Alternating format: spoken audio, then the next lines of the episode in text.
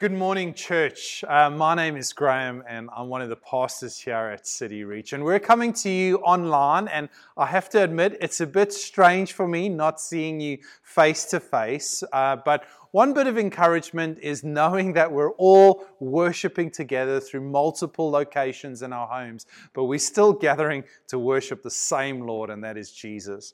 Uh, so if you're joining us, we are in a series in Exodus. Uh, today we're looking at Exodus 13 and 14. So if you have your Bibles or uh, maybe an app on a phone or an iPad, get those out now and we'll look at those scriptures as we go along.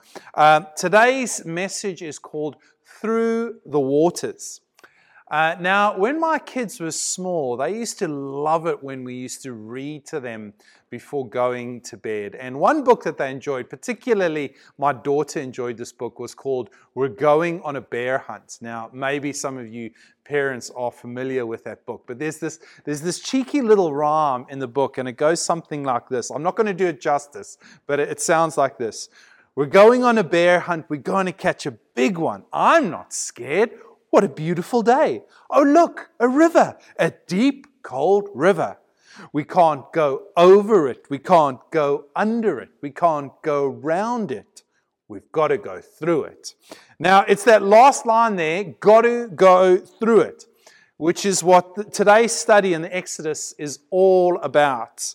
Uh, the Israelites might have sung that rhyme a little bit differently. They might have said, I'm very scared. Oh, look, the Red Sea, we can't go through it. Um, but this is the moment that the Israelites did go through the Red Sea. But really, it is a baptism moment. You see, Exodus is written not just as an interesting bit of history or a bit of Bible knowledge, it's actually written for us. In the New Testament, Paul says in 1 Corinthians 10 that it is a warning of Israel's story. And Paul says this He says, Our fathers were all under the cloud and all passed through the sea, and all were baptized into Moses in the cloud and in the sea. And their baptism came at exactly the right point in the journey that baptism should come for us. You see, they had already started out as the people of God, they had already believed in Him, they had already put their trust in the blood of the Lamb, that God might not visit on them the punishment of death.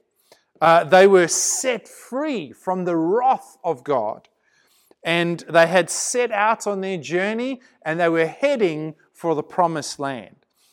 But the thing that God wanted to do in them now was for them to be baptized, which is why He led them through the waters of the Red Sea.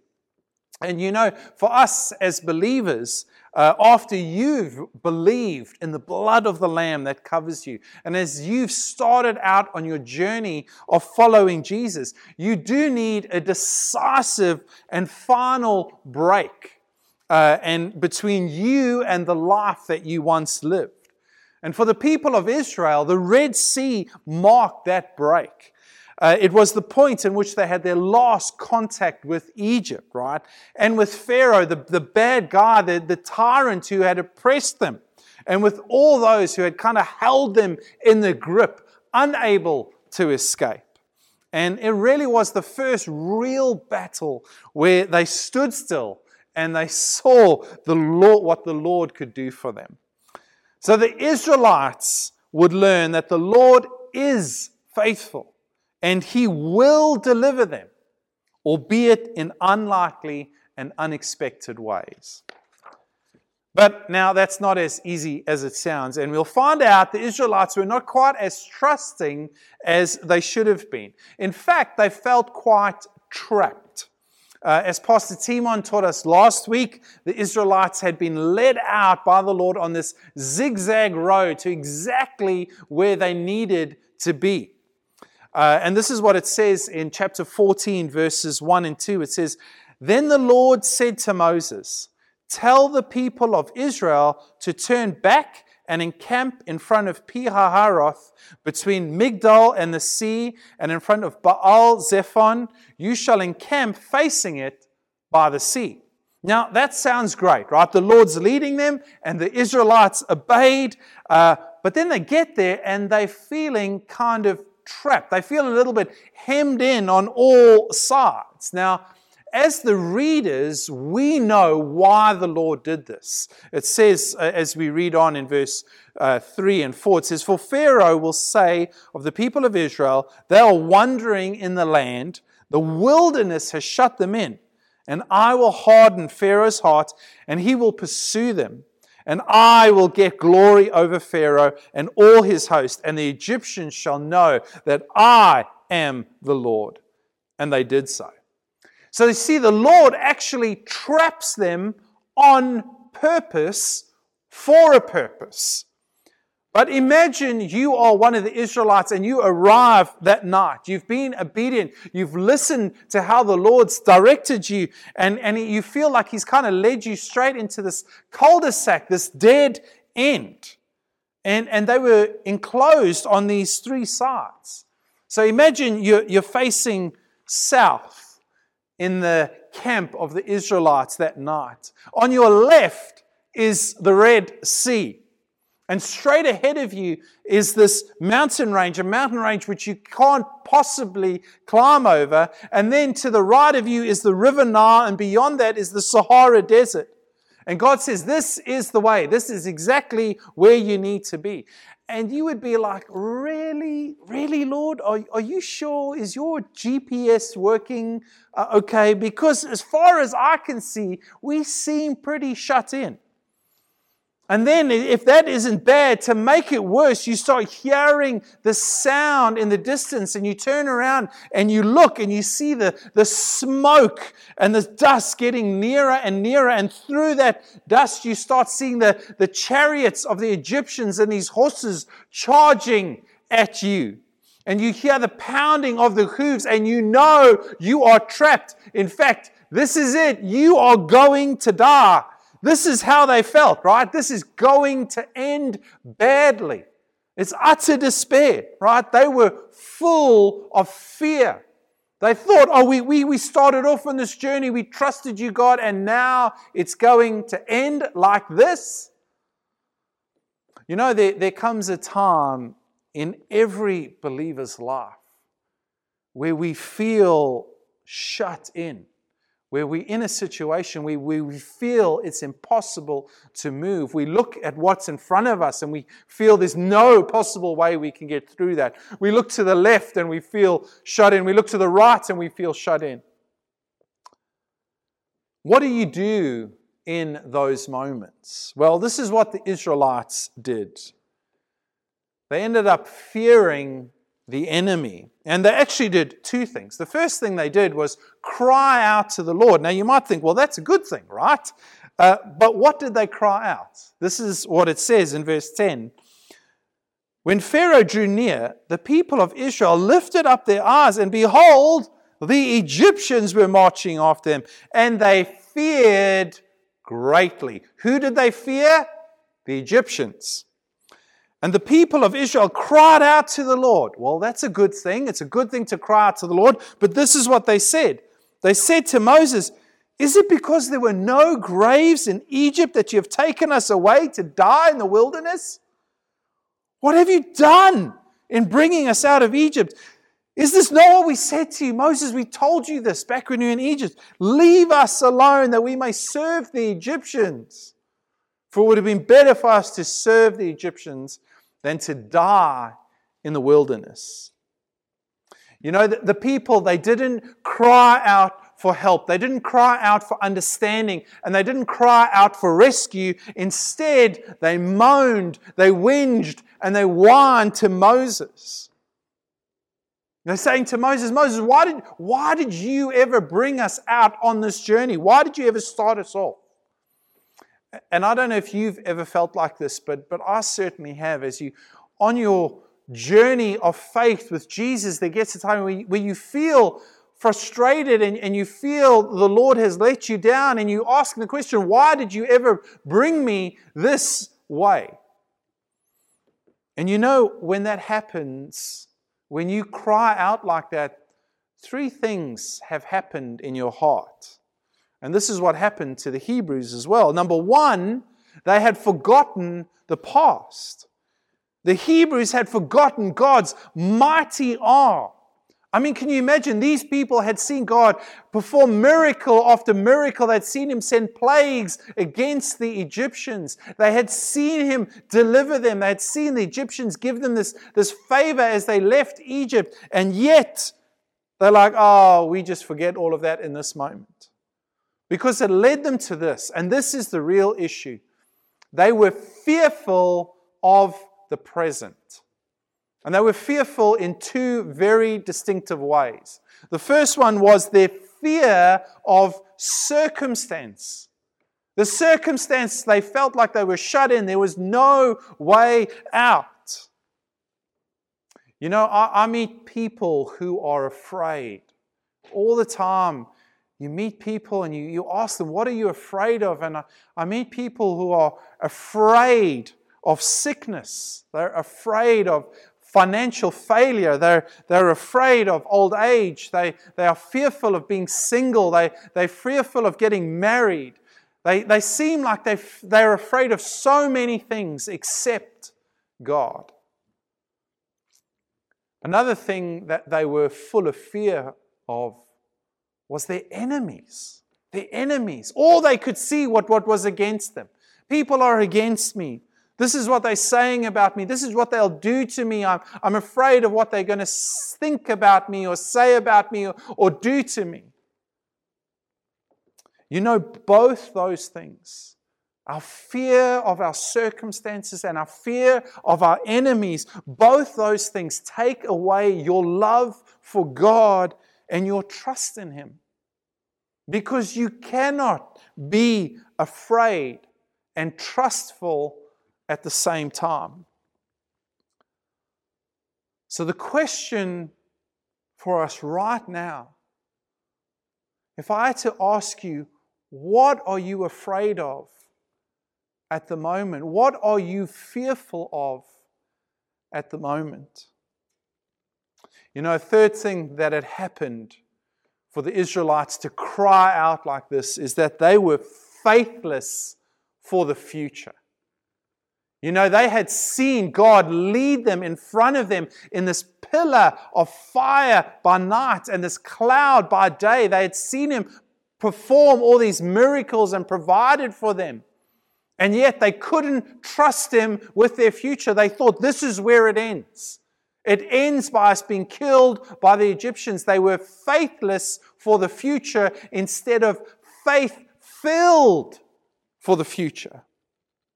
They were just thinking, we can't trust you, God, we can't trust you for a future. We just see it ending here. Well, now, what is the cure for this kind of situation? It is the promise of deliverance.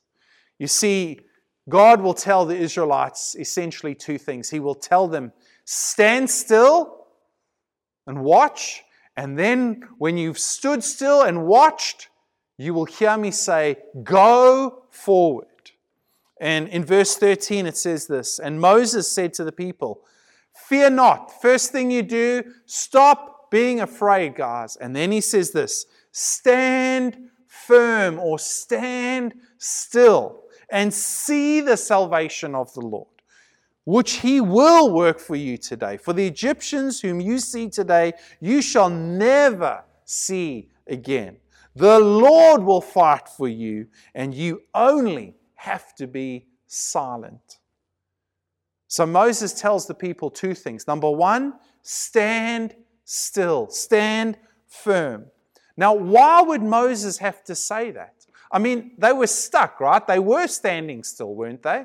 I mean, they were kind of, where do they go from here?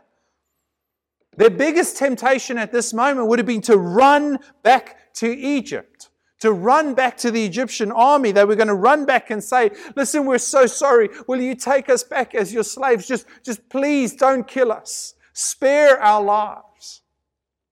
They were going to run back to their old life because that's the life they knew. No matter how hard and cruel and bitter it had been, at least it's what they knew and it's where they felt safe. There's no way they were going to run into the sea. There's no ways they were going to run over the mountains or into the desert. They we're going to go back to Egypt. And what is the temptation that we have? We're in a situation like that, where we feel trapped. Our temptation is, is to run, is to panic, is to go back where we're from, to go back to our old life in hope of saving something. You know, it's scary, but at least our old life is what we knew. We found some sort of pleasure there, didn't we? See, in Moses, at that moment, he comes and he stands between them, between them and the Egyptians, and he says, Stand still. Stand still. Don't run. Don't panic. Don't go back to Egypt. Just hold on a moment. You know, this is a, a crisis moment, but it's actually this awesome leadership moment, right? Moses could have panicked too, because the Egyptians were coming for him as well, but he doesn't. He doesn't. He's this non anxious presence, and he leads his people by saying, Stand still. You know, there are times when all the Lord wants us to do is just stand still. Don't have to move. God, we are just going to stand here and we are going to wait to hear from you. We're not going to rush. We're not going to panic because we want to do what you want us to do. And we will stay here, we will stand, and we will wait for you to tell us which way to go. You know, there's something in all of us where, where we think we need to do something about the situation. We need to fix the situation.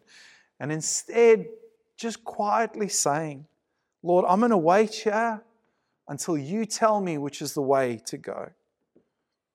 You know, so they, they cried out to the Lord, and God was so full of grace towards them. I mean, he, I would have been irritated with them for what they said. But God just answers them, and through Moses, He says, Stand still and watch. Watch the Lord work salvation today. And then He makes this awesome promise. This is what He says The Lord will fight for you. The Lord will fight for you. Guys, that's the key. You won't even need to lift a finger. You just watch what he does, right? You just get on with the situation and just see that he will do it. And then once you've stood and once you've seen him work, then you get this command from him, which is God said, Go forward. Now's the time. Now you've seen what I can do. Go forward. In verse 15, it says this The Lord said to Moses, Why do you cry to me? I, I love that. You know, you just it's kind of like a subtle rebuke of Moses. Moses, just get on with it. Stop crying out to me. Tell the people of Israel to go forward. You know, there's two things that we need to do when we find ourselves panicking and fearful in what seems to us like an impossible situation. Number one is we stand still, we stand firm. For a moment, we just stop panicking and we look to God and we wait for Him. And then when He tells us to move, we go forward in the way that God told you to go. And you see what happens? As you march towards that thing which you seem to block your way, you will find that God makes a way through. Um, in the book Pilgrim's Progress, a great book if you haven't read it, uh, written many hundreds of years ago, but such a good book. Uh, in the book, the character Pilgrim, in his path, in his journey, he gets to a point where in front of him he sees two lions lying in his path. And as the people sort of come up to them, he sees them running away. And, and Pilgrim himself is tempted just to run. There's no way through these lions. I'm just going to get eaten. And then he hears this command go forward. And Pilgrim tentatively walks up and he sees the lions lying in the path. And when he gets really close, he discovers that they were chained. And that if he kept right in the middle of the path, if he carried on the path which he was told to go, then he, the lions couldn't reach him. And, and, and Pilgrim walk right through their gaping, ferocious jaws. It's quite a moment. And that is what happens when you go forward, right? The difficulty doesn't seem to be able to touch you because you go through and you go on your way. Now, this is how God fought for them. This was the God who flexes his muscles at this stage. Miracle number one, the miracle of the dark sky. You see, God had made his presence visible amongst his people, right? Uh, what a comfort to the Israelites. I mean, I, when I read this, it's something that I would love to have experienced. Could you imagine seeing God's presence in this, in this pillar of fire guarding you? Like the whole people of Israel, two and a half million Israelites seeing God's presence in front of them. You know, it's, it's interesting in, in ancient warfare, the commander of an army would, would signal his presence in the field to his troops by lighting a bonfire. It's if saying, Calm down, guys, I'm here. This is my presence.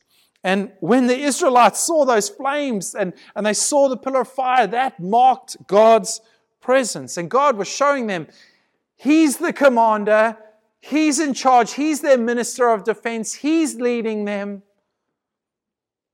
What a beautiful way. And he, and he led them by going in front of them in this, this pillar of fire by night and the cloud by the day. Now, the first thing that happens is when they stand still, Moses told them to stand still, is that we find this, this pillar of fire that the Lord moved from being in front of them, he goes right around to the back of them. He moves around behind them. And this is that God not only goes before us, but He is also behind us. He's not only in front of us, leading us, but He's behind us, protecting us.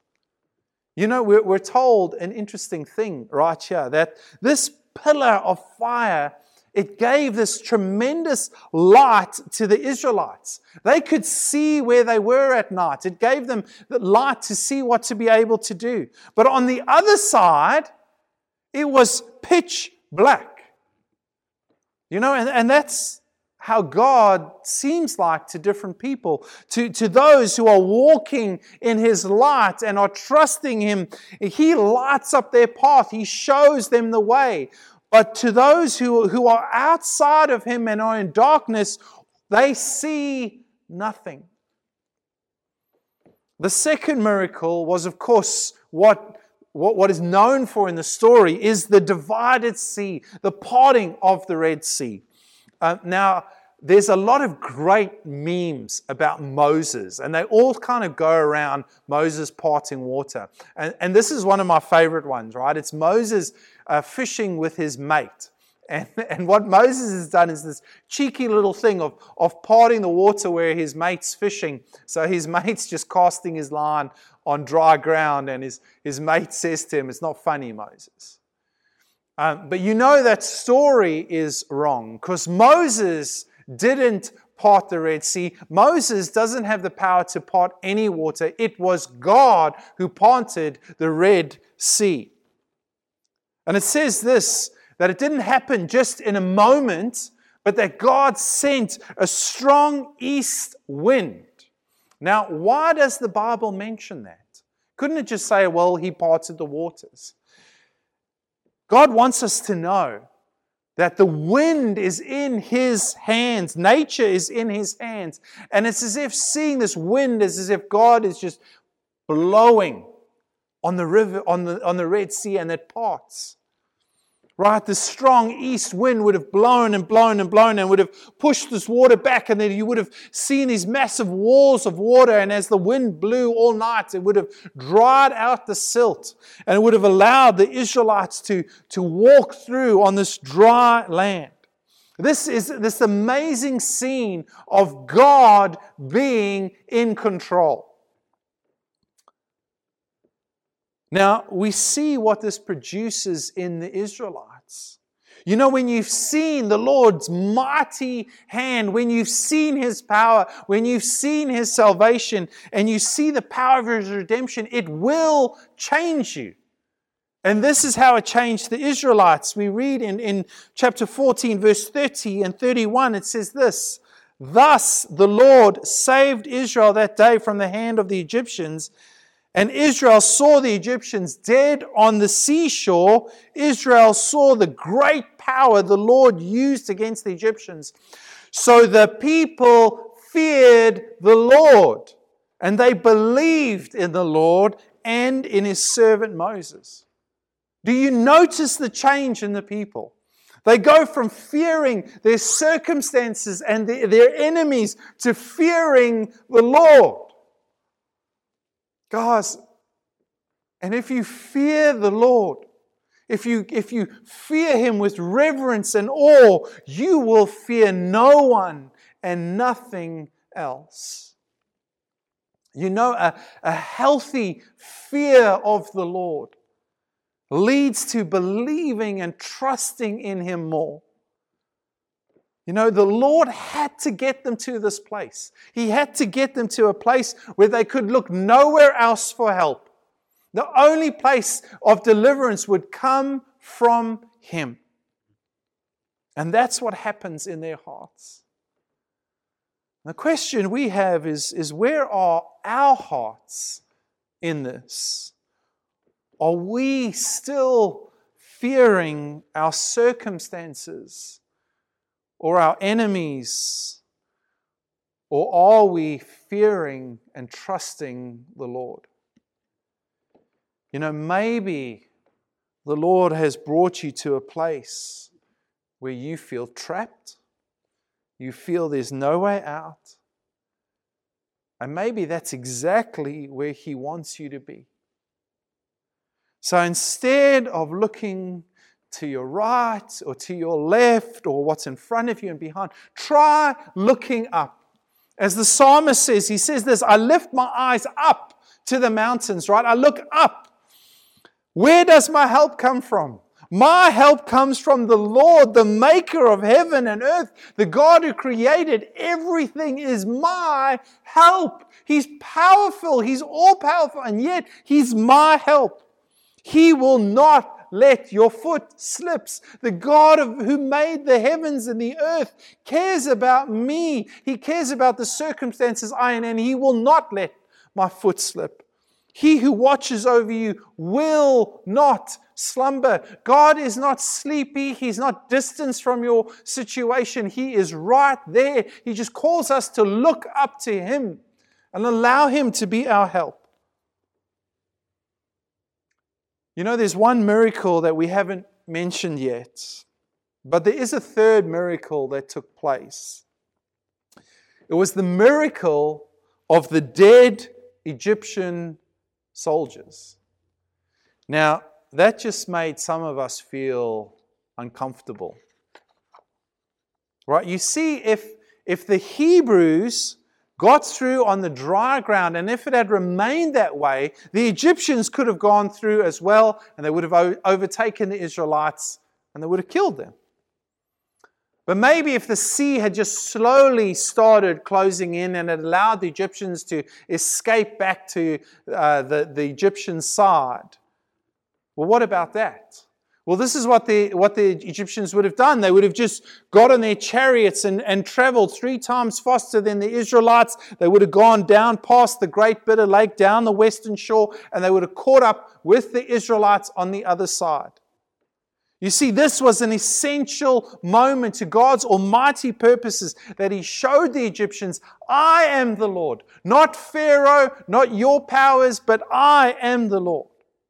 And the water came back, and the Egyptians were washed up dead on the seashore the next day. And I think we really have to get the right view of God here. You know, according to Moses, as in chapter 15, he describes God as a warrior, a God who fights like a warrior. You know, that is, that is the God we worship. The God of the Jews is the God of Jesus, and the God of Jesus is, is our God. If our idea of God cannot hold us and cannot contain the idea of a God who fights for us, then we're going to lack an essential part of our understanding of God. You know, as we've, we've looked at the series in, in, in Exodus, we've been talking about redemption. And, and to be redeemed means to be rescued, it means to be set free, it means to be liberated. To see that once those things or those people that have held you in such a grip that, that you are, they are gone forever. That's when we've been redeemed. One thing that'll certainly happen is that we sing. We rejoice, we praise. And that's exactly what Moses and the children of Israel did. They got to the other side and they sang redemption songs. You know, Christian praise was born out of this idea of redemption and rescue. You know, the Israelites would have looked down on the seashore and they would have seen the bodies of the Egyptians. And because of what they saw, they would have sang and danced about it. Now, again, that might make some of us feel very uncomfortable but if you had been a slave for 430 years and you and your parents and your grandparents and your great grandparents had been under this grip of tyranny and cruelty, and you saw your tormentors dead on the seashore, you would have sung and danced too. Now, let's be very, very clear at this moment that our fight today is not against flesh and blood right? But it is against the principalities and power. The Lord takes no delight in the death of the wicked. Right? It is, it is, about, it is about the enemy that we have defeated that we sing and rejoice over. It is never about people. you know, the song of Moses is a redemption song. And their, and their praises were marked by two very clear things. Number one was this fact of deliverance, that you have been set free. But the other thing that they were rejoicing in was this idea of destruction. That your enemies have been destroyed, that injustice has been dealt with, those things that have been a temptation to you and have been holding on to you have been destroyed. You know, we, we praise the Lord for his deliverance, but we also praise him for his destruction, his defeat of our enemies. You know, the two go together. You, you cannot be delivered from your enemies unless your enemies are destroyed. You know, the song comes out and all this that, that Jesus is not only our deliverer, but Jesus is also our destroyer. It says now, now the prince of this world is cast out. And in 1 John it says this the reason the Son of God appeared was to destroy the works of the devil. That is why we sing about the cross and we rejoice in the cross. It is not only about our deliverance, our setting free, our redeeming redeemed.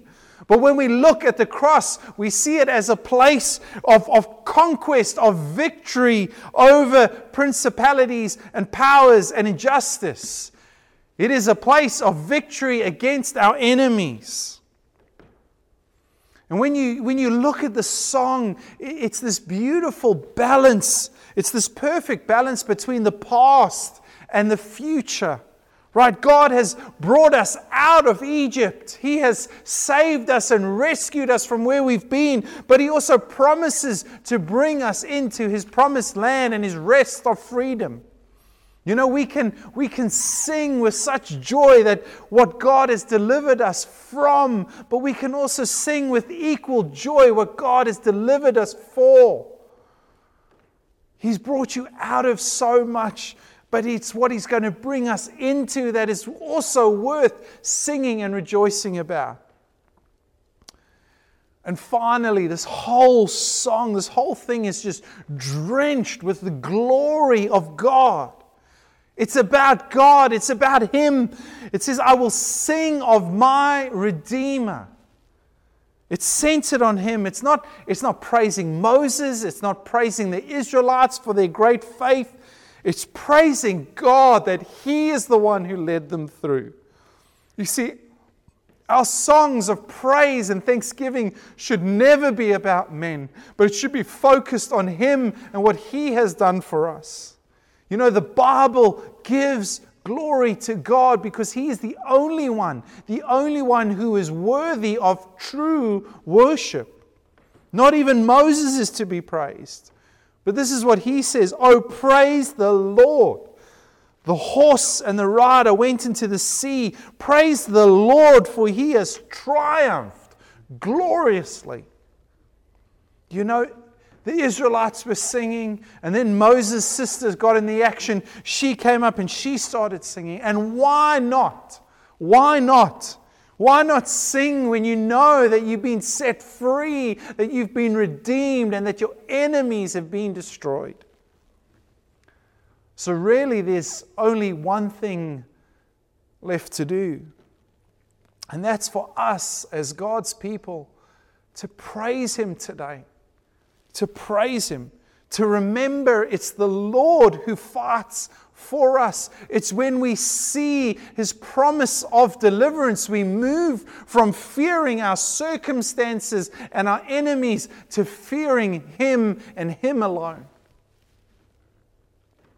It's when we know that Jesus on the cross has redeemed us, He set us free. Those things no longer have a grip on us because He has destroyed our enemies, He's destroyed injustice. I invite you where you are in your homes. I know this is a bit unusual and it might be a little bit awkward, but you don't stand before me, you don't stand before any others. You are standing before the Lord. So I invite you to stand and we're going to, we're going to sing and praise the Lord with a song about Him who fights for us. And we're going to sing it with, with joy and thanksgiving in our hearts to the only one who is worthy. So let me pray with you and for you, and then let us rise together and sing of His goodness and His kindness to us. Let us pray. Father God, we thank you so much that you are a warrior, that you fight for us and you always have, and you promise to always lead us, always move us on, Lord Jesus. We thank you from what we've been rescued from.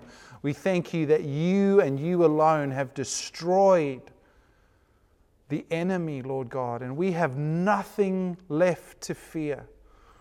Father, help us trust you this week with our very lives, with our circumstances, with all the things that we are going to face, knowing that you fight for us. Lord, we love you and we choose to praise you now. Amen.